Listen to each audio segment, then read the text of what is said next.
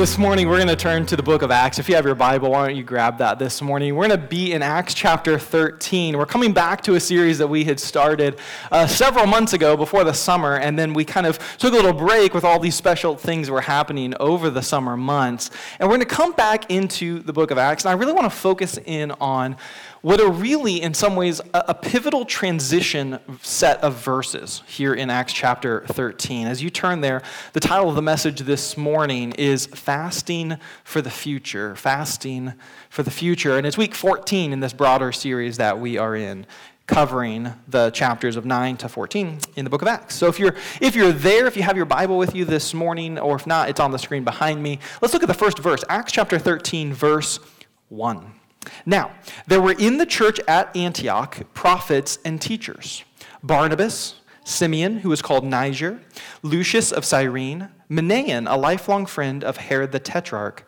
and Saul. Now, we're going to just pause here for a second because I want to refresh us a little bit. It's been a while since we were in the book of Acts, and so maybe your memory needs a little jogging about what we're looking at as we focus in on this church here in Antioch in Syria. This is about 300 miles north of Jerusalem. You Remember, Jerusalem's the, the main part as we read through the Gospels and through the early stages of Acts. That's where the death and resurrection of Jesus had taken place. That's where the outpouring of the Spirit at Pentecost had come. The church had really started there in Jerusalem. Thousands of people came to know Christ and was just building and growing there. And the apostles themselves are, are in Jerusalem and they're leading and they're teaching the word of God primarily from kind of a base of operations in Jerusalem. But then as persecution begins to set in, and Saul, who's mentioned here, he's one of the primary persecutors, right? After the stoning of Stephen, who's the first martyr, people begin to flee Jerusalem and spread out, and the church begins to grow through these disciples going to other places and talking about Jesus, and, and new gatherings of believers starting to take place. And in Acts 11, we read about some of those believers who had fled from persecution, making their way all the way up 300 miles north to this town of Antioch in Syria, which is actually a, a relatively large and important city at that point. And these believers who go there do what believers are called to do everywhere we go, and they just begin sharing the message of Jesus and what he has done and who he is and amazingly, what we see in that text, and I brought this out when we were there in the sermons uh, of the series previously, was it was just these average, everyday believers, right, that, that went there and shared about Jesus. There was no big church planting strategy in the first century. No one had sat down with a map and said, okay, where do we need to, to reach people to be effective, you know, and spread, like Antioch's a strategic location, let's send people there. No, it was just people who were literally fleeing for their lives, made their way to Antioch, and as they're in Antioch, said, well, we got to tell people about Jesus. We see lost people all around us. And so they did. They shared about Jesus, not an apostle, not a church leader, just an everyday person. We don't even know the names of who founded the church in Antioch. And yet, there's a church there because God began to save people as the gospel was shared. And so, uh, you know, I, I, think that's an important thing for us to remember because today we shouldn't just look at, at that, how the church in Antioch came to be and go, oh, well, that's, a, that's a nice historical fact. Or, oh, thanks, Pastor, you reminded me of, of something you, you said in that previous series. You know, that's a, that's a good summary. What we should hear whenever we think about how the church in Antioch came to be, as we focus in on the church of Antioch, is this encouragement and this challenge to us today. God uses people like us to do incredible things. Like through people like you and me just sharing about Jesus, people get saved. Churches get started. Lives are forever altered. That's incredible for us to see. If we believe that and we recognize that, it should create a longing in us to be part of that. Right? Like Seeing the church expand, seeing people come to faith is not just a task given to a few certain people. It is the result of faithful, everyday people whose, like you and me, whose names ne- may never be known in history beyond now. It comes from us sharing the gospel. That should be something we long to be a part of. Again, looking at Acts 11, we, we find out some more about Antioch. We find that Barnabas was sent there by the apostles when they learned about all those new believers that were coming to faith up there. And that was an amazing thing, too, right? If you remember that when we talked about that in a previous sermon, Barnabas, well, Barnabas is the guy sent there, but he's not just kind of some guy from the Jerusalem church, right? He is a man who's incredibly generous, the scripture tells us. He's very godly, and he is fully committed to the cause of Christ. In fact, the, the, name Barnabas isn't his real name, right? His real name is Joseph. He's just called Barnabas as his nickname because that means son of encouragement. That's what this guy was. He was an encourager. He was a guy who built up other people, constantly was serving others so that they would grow. He was not in any way a proud, jealous guy looking to build his own platform, feeling like I got to get out of Jerusalem so I can go somewhere. This was just a guy who wanted to serve others. And the apostles said, You are the man we need in Antioch. And so they, they sent him there. You know, some people, some of you even, they get really worked up when your favorite sports team trades a really good player from the team, right? Like I've, I've heard, you know, I can't believe they get rid of so and so or whatever. You know, how are we going to make it next year, right? Barnabas is like one of those great players, right? He's, he's not just like a rookie who's kind of getting shuffled around a little bit. Maybe he'll be good one day, but for now, we're going to trade him to get some, some salary cap. No, this is like a starting lineup guy, top tier Christian in Jerusalem. And they said, Barnabas, you, you, you're the guy. we got to send you to Antioch. I mean, everyone would feel the impact of that in the Jerusalem church, right? It was a sacrifice for them to make, but they willingly made it because they cared so much about seeing the believers 300 miles north of them, who most people in Jerusalem would never go up and meet. They cared about them enough to send them someone to train them, to lead them, to help them grow in the knowledge of who Jesus was and all that Jesus did. And so Barnabas went up there to Antioch and, and he lives up to the name. He just dedicates himself to being an encourager, to building up the church, to teaching these new believers. And the Lord keeps blessing all this work in Antioch and keeps growing the church. And so Barnabas, again, he's, he's not a kind of guy who's like, you know, look at how great I am. Look at how Antioch has become so great under my leadership. And he just recognizes, man, God's blessing this place. You know what? We need more help. We need more leaders. And so it's Barnabas himself who goes up to Tarsus to recruit Saul. The same Saul who had been the greatest enemy of the church, but who was radically converted on the road to Damascus, who's now living in Tarsus, his hometown, because the Jewish people are so upset by Paul's conversion that they want to kill him, right? And so they tried to in Damascus, they tried to in Jerusalem, so he's hiding in Tarsus. It's been a few years, and now Barnabas goes to him and says, Hey, come to Antioch with me. Come help me lead the church, help me pastor these, these people. And so that's what they do. Barnabas and Saul together are there in Antioch, teaching the church, seeing even more growth take place there. And eventually, we, we find out, as we get to this verse, that meant God raised up more pastors, more leaders. And these other three men that are mentioned in the text are serving alongside Barnabas and Saul as the pastors of this church in Antioch. And one other thing we know about Antioch, again, to, to refresh your memory, is that in Antioch, that's the place that the followers of Jesus were first called Christians. I love that. I love that that is one of the things Antioch has to its credit. Because in Antioch, what was happening was people were trying to insult the followers of Jesus with this phrase, Christians. I mean, the Christians just kept talking about this one that they followed, this person they believed in, who they were worshiping as their God. They kept saying over and over again the name of Jesus Christ, Jesus Christ. And so these people started saying, well, you're just little Christ. You're just imitators of this Christ. And they were mocking them with this name Christian, and yet they took that as a badge of honor. See, it's, it's kind of funny to me because the Gentiles in Antioch were, were like a lot of people today who just may not have understood this because they didn't understand the, the language difference. They thought that Christ was this guy's last name. Some people today are still shocked to learn his first name wasn't Jesus, last name Christ. his name is Jesus. If you would have given him a surname, it would have been Bar Jonah, son jo- uh, son of Jonah. But he was Jesus, the Christ the Messiah. Say Jonah, Joseph, Bar Joseph, son of Joseph. Saw some weird looks. Sorry. Christ is a title. It's, it's a Greek translation of a Hebrew word, the word Messiah, which means anointed one. When someone says Jesus Christ, they're saying Jesus is the Messiah, the one who was promised long, long ago to the Israel people to be their Savior. It's a declaration of who Jesus is, not just his name.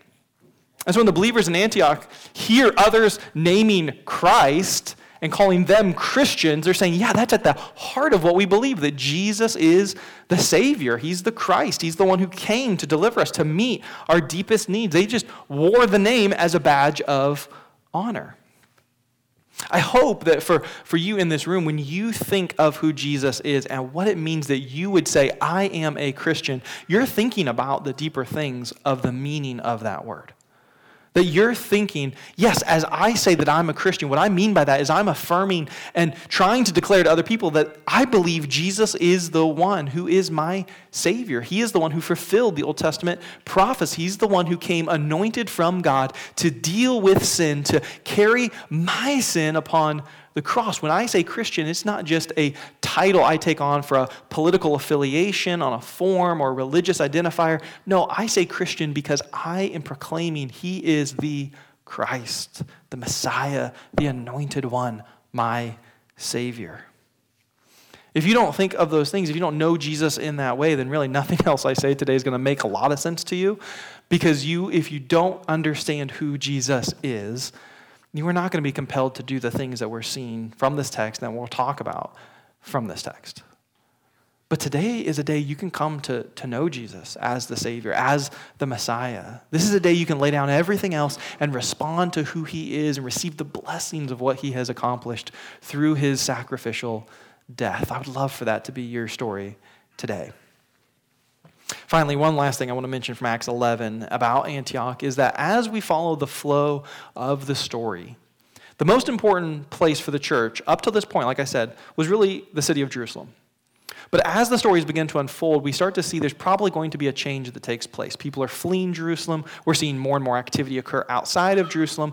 And so by the time you reach chapter 13 and these first few verses, you think, oh, we're focusing in now on Antioch. Antioch is probably going to become the new center of Christianity.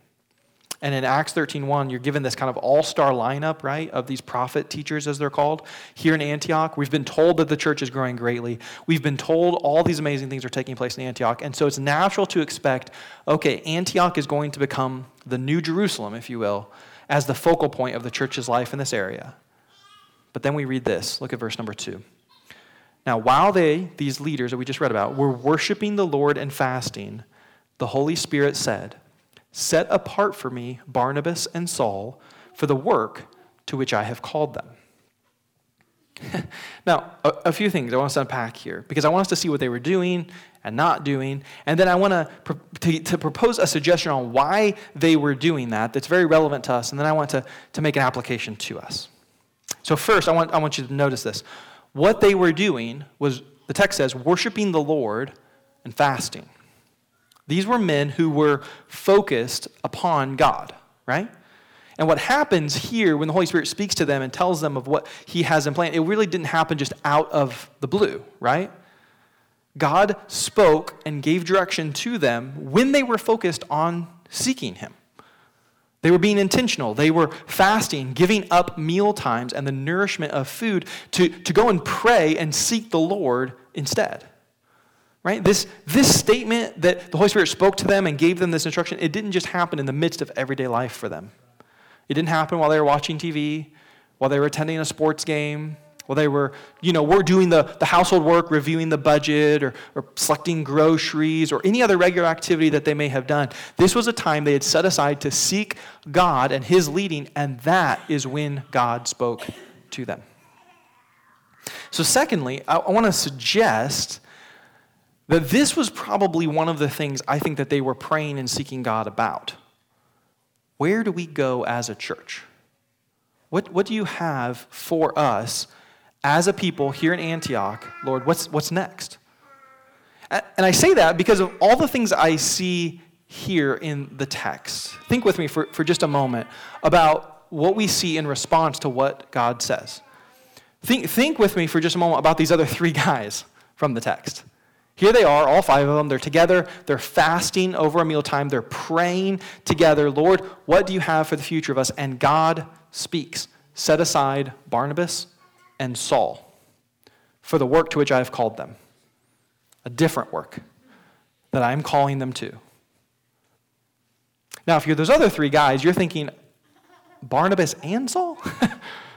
like, they're the two most influential guys we've got, right? They're the, they're the best of the best. You've got Barnabas, the great encourager, and you've got Saul, the brilliant teacher who was trained by the best rabbi of the day, who had been converted so radically from the greatest enemy of the church to now one of the greatest leaders of the church in Antioch. I mean, this is a big deal for God to say, set these two guys aside. I'm going to take them to go do work somewhere else.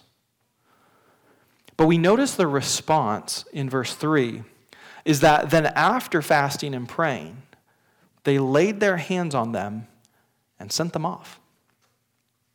See, I think the response shows they must have been seeking God for what it is He wanted them to do next, because when He told them what He wanted done next, they responded with obedience. They, they may have been shocked, Lord, really? We got to give up Saul and Barnabas? Sure, you don't just want one? Maybe, maybe Saul and Manaen? like, you want both these guys.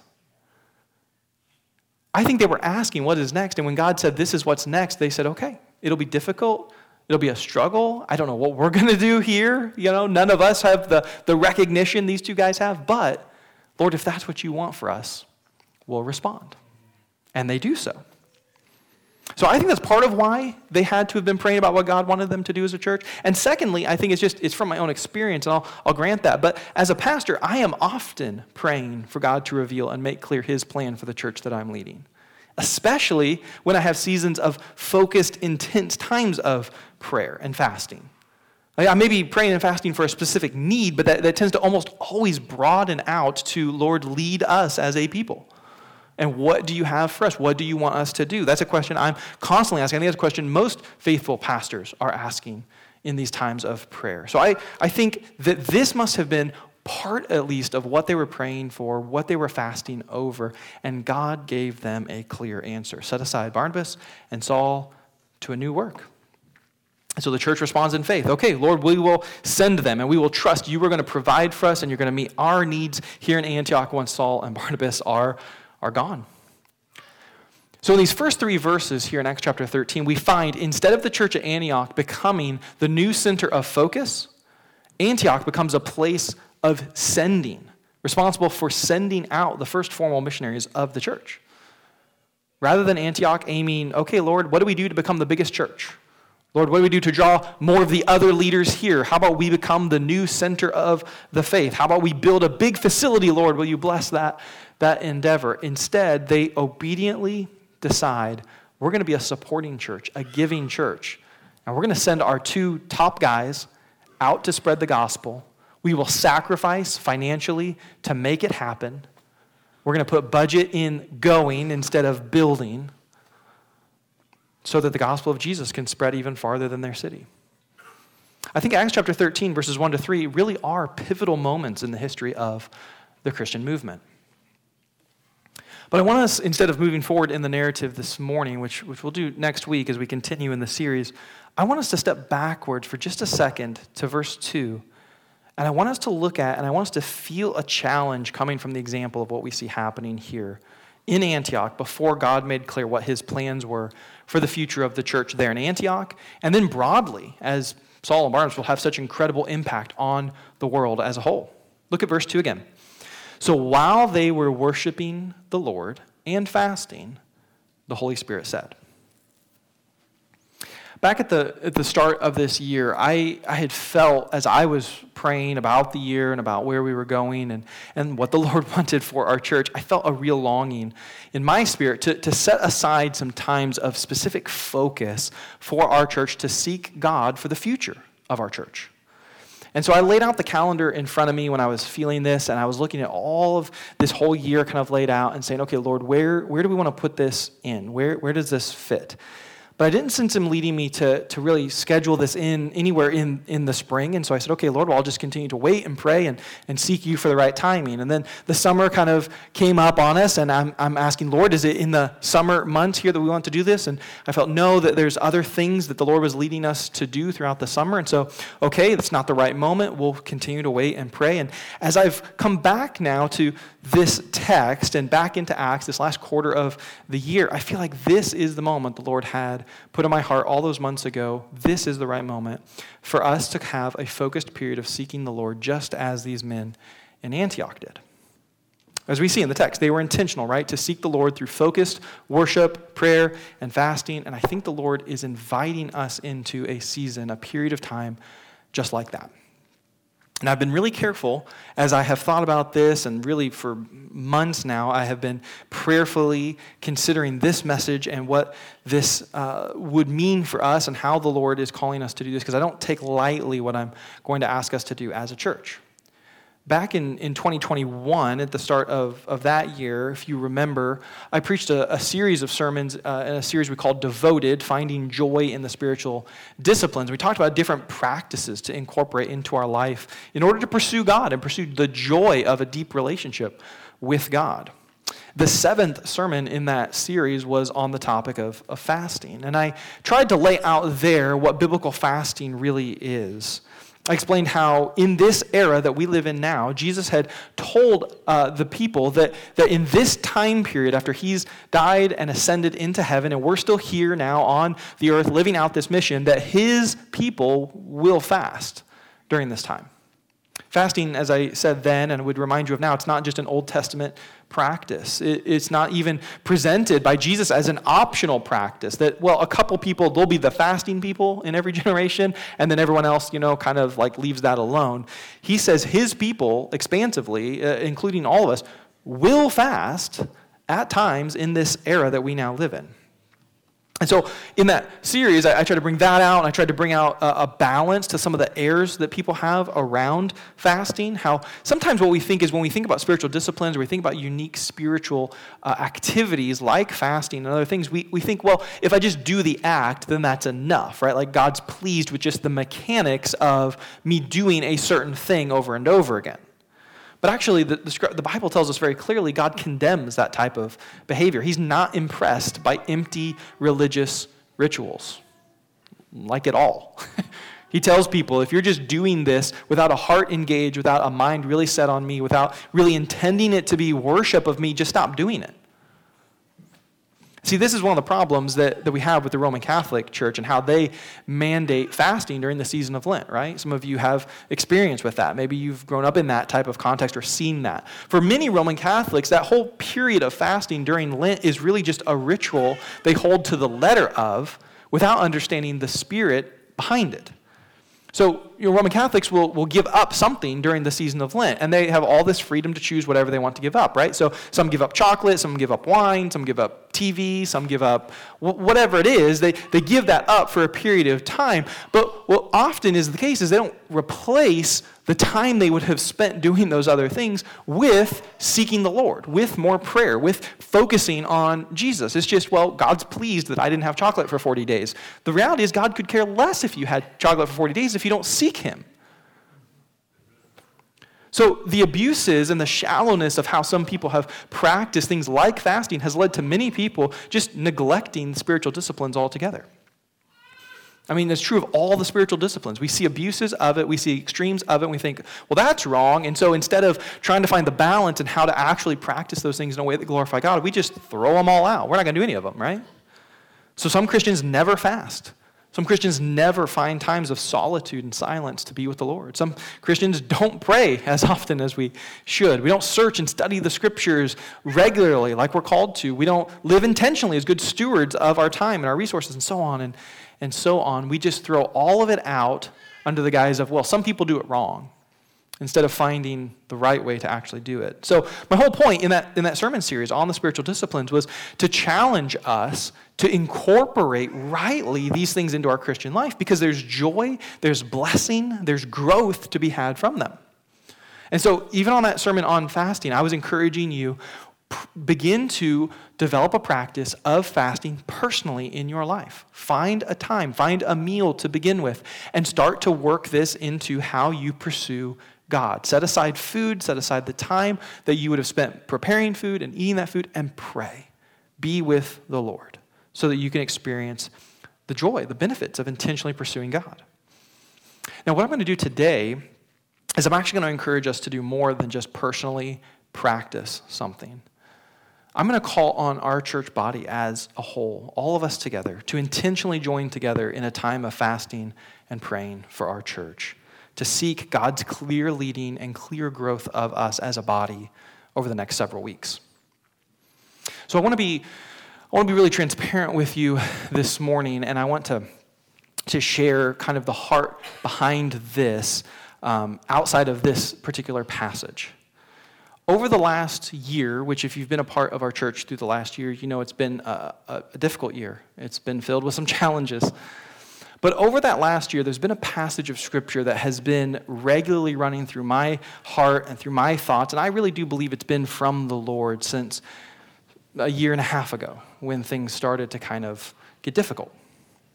The text is from John chapter 15, it's the first two verses. Here's what Jesus says I am the true vine, and my Father is the vine dresser. Every branch in me that does not bear fruit, he takes away.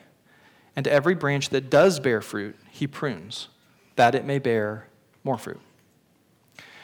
It's this last part here of verse 2 that I really believe is what God's been doing in our church over the last year. Notice, he says, the branch that does bear fruit, God prunes.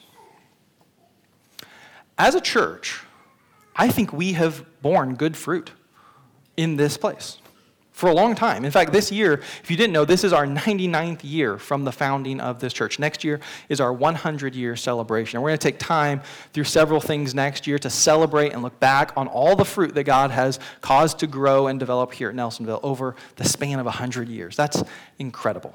Absolutely incredible just in the last few years, if we were to think back about something that most of us can, can relate to experiences we've shared together, since just 2018, we've seen God bringing good fruit to bear here. We've seen 14 people saved as a part of the ministry of this church here in this church. We've celebrated 21 baptisms here in this very room as a pastor, I've gotten to see maybe some more of the fruit developing in personal lives than others would be aware of, but I've seen many of you grow in substantial ways in Christ over the last several years. You've faced difficulties and challenges and drawn closer to Christ rather than run farther from God. I've seen many people in this room begin to overcome sin and struggles that maybe have been part of their life for a really, really long time.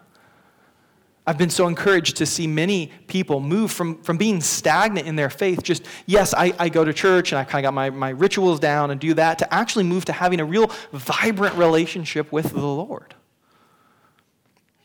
There is real good fruit that is being produced here in Nelsonville through this church.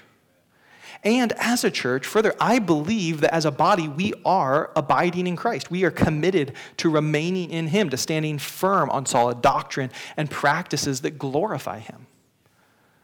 So, if that's true, if we're, if we're aiming to abide in Christ and we're producing good fruit, we're one of those branches, then Jesus tells us plainly what to expect in that text, doesn't he? And I believe it's what we've experienced. A, branch that bears fruit will be pruned by God. Now, seeing that in a text and reading the words of Jesus, man, that's easy, right? Living through a pruning process is really difficult and uncomfortable because it hurts, right? When something's getting cut off. We don't think about that with the tomato plant. We just chop off the leaves. No big deal, move on, you know? But when it's the body of Christ, when it's us, when we're the branch, we feel that pruning work as a difficult work, but I think it really does help us. It gives so much peace to my soul as I think about these things to see the purpose for which God's doing it. It's right there in the text. He says, He will prune that it may bear more fruit. He doesn't do the pruning work because He's tired of us. It's not the end of the season and he's yanking us up out of the ground. He is pruning us, he's cultivating us so that there is more fruit that is borne. That's the divine purpose of pruning, that the branch, us as a church, would bear more fruit. So, knowing that and reminding myself of that when sometimes I question, Lord, are you sure? Pruning hurts. What's the purpose again? Knowing that has shaped my prayers and my personal time of seeking the Lord for our church body all throughout this last year. And that's what I want to call us towards as a church body all together now. So here's, here's the call specifically. I want, to, I want to make this as tangible for us as possible. Over the month of September, I want to ask you to consider and join in, if you are able, to setting aside extra times of prayer, asking God to lead our church forward, asking God, what do you have for us? How can we align ourselves to be best on mission with you, Lord? I want to ask you to do that through fasting one to two meals a week. The days and the meals I'm going to ask you to do this, the days and the meals I'm going to be doing this are on Thursdays. Thursday morning and Thursday afternoon, all throughout the months of September. So that means on the 8th, the 15th, the 22nd, and the 29th, I'm going to, uh, I'm going to challenge you, I'm going to call for you to join together in setting aside breakfast and lunch and giving over that time to prayer and seeking the Lord. Thursday is not just an arbitrary day that I chose. I felt like the Lord leading us to that for a particular purpose. Part of it is this.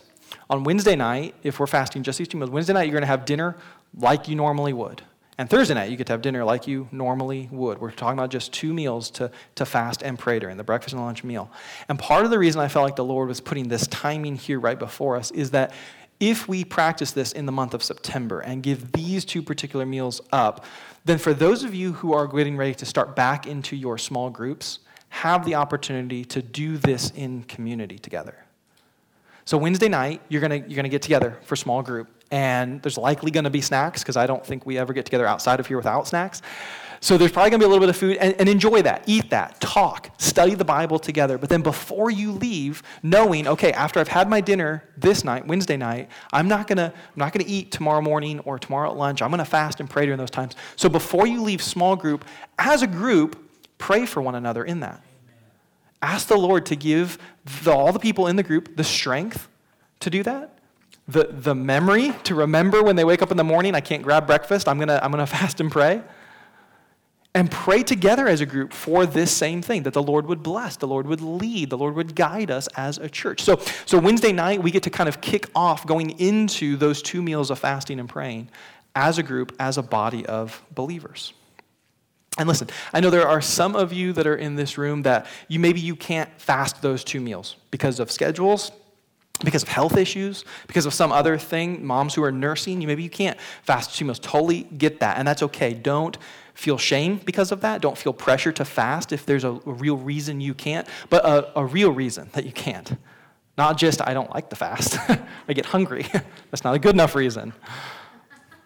If there's a real reason you can't fast, that's fine. Don't feel guilt, don't feel pressure from me. But I would ask you if you can't fast during those times, would you find some other time to set aside for prayer? For this topic, asking the Lord to bless and lead this church. Maybe it's maybe for you it means I'm going to give up watching a show or a sporting event or say no to some optional activity on the calendar. Or, or maybe it's hey, I, you know I'm in the car a long time and normally I'm going to flip on the radio or listen to something, but I'm going to set aside that time instead. I'm going to pray and I'm going to seek God. Would you find some other time if you can't fast breakfast and lunch on Thursdays? Would you find some other time to join us in praying over these things? I think as a church, if we do this, then the Lord will answer and the Lord will lead. Not, not because he's so impressed by the fact that we can give up two meals, right? It's not about the ritual, it's about the heart. And I feel like our church is at a place right now where your heart is very much like my heart is. We want to hear from God, we want him to lead us forward. We want to bear fruit, more fruit than we have borne. I don't want to look back and go, man, Nelsonville was awesome for 99 years of its history, and then we kind of just coasted along until Jesus came back. I want us to say, we bore fruit. Praise God. Look at all the fruit of these years past, and then we bore more fruit. That's my prayer. I think that's the prayer of many in this room. And so I want us to, to join together and seek the face of the Lord. One final thought about Antioch and our church along those lines as we'll prepare to respond this morning. Worship team, if you'll come and begin to lead us in our final song. I found it fascinating as I was looking at the church in Antioch. They were not seeking and praying and fasting because they needed to survive, right? Like there was no crisis moment in Antioch where all seems lost. Lord, you know, it wasn't like Saul and Barnabas came and said, hey guys, we're out, you know, we're leaving. And then the church began to fast and pray, Lord, what do we do? They were proactively praying to know what God would lead them to in the future, not just to survive. They wanted to thrive. So, our church, we're not, we're not facing a crisis moment here either. Like, we're not coming to this moment, God, please sustain Nelsonville. We're on the brink of, of disaster and all is going to be gone. No, we've, we've been bearing fruit. We've been growing. We've been blessed just in this last year, in the midst of the difficulties, to move forward in great ways in our mission. The Lord's enabled us to accomplish things that have been part of our heart for, for years. And in this last year, we've, we've seen those things come to pass. The Lord's working among us, He's leading us forward in step by step ways. We want to just step back, recognize that, and say, Lord, we want, we want to make sure we're really on track here. And, and that's the goal. We have great, got, we've got great momentum to head into the future, but we don't want to head into the future without the Lord's leading and guidance in that. We don't want to do anything in our own. John 15 is really clear. You can't do any, we can't do anything on our own. If we get disconnected from Him and start growing our own way, we're not going to have real growth at all. So we want to bear more fruit. We want to be an active participant in the work of God in this world.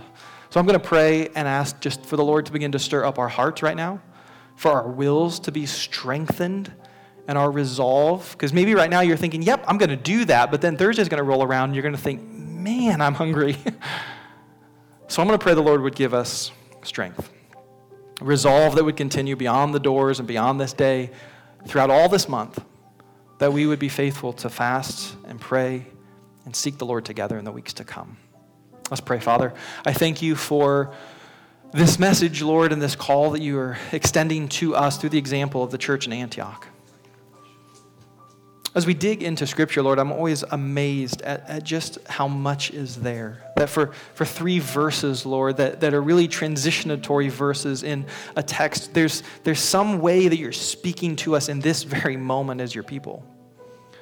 And so, Lord, I pray for the brothers and sisters in this room, for the people that are part of this church family, Lord, that, that you would begin to just cause our hearts to, to be stirred, Lord, in a way that would be a genuine desire for more of you, for a clear sense of your leading, for the, for the, the path forward that we would bear good fruit for years to come, Lord. Help us have resolve for that. Help our wills be strengthened, Lord. I pray that you would give us a mind to do this and then the strength to see it through all throughout this month as we will fast and we will pray and we will seek you. We thank you for the time to even begin that now, Lord. To come into these altars and to, to lay down things that may hinder us, to lay down concerns and burdens that we're carrying and just and be with you. Thank you for the gift of this time to do that as we end this service. May our hearts remain engaged. May we not pull back. May we not miss this moment to be made ready by you for what lies ahead for us. It's in your name we pray, Lord Jesus. Amen.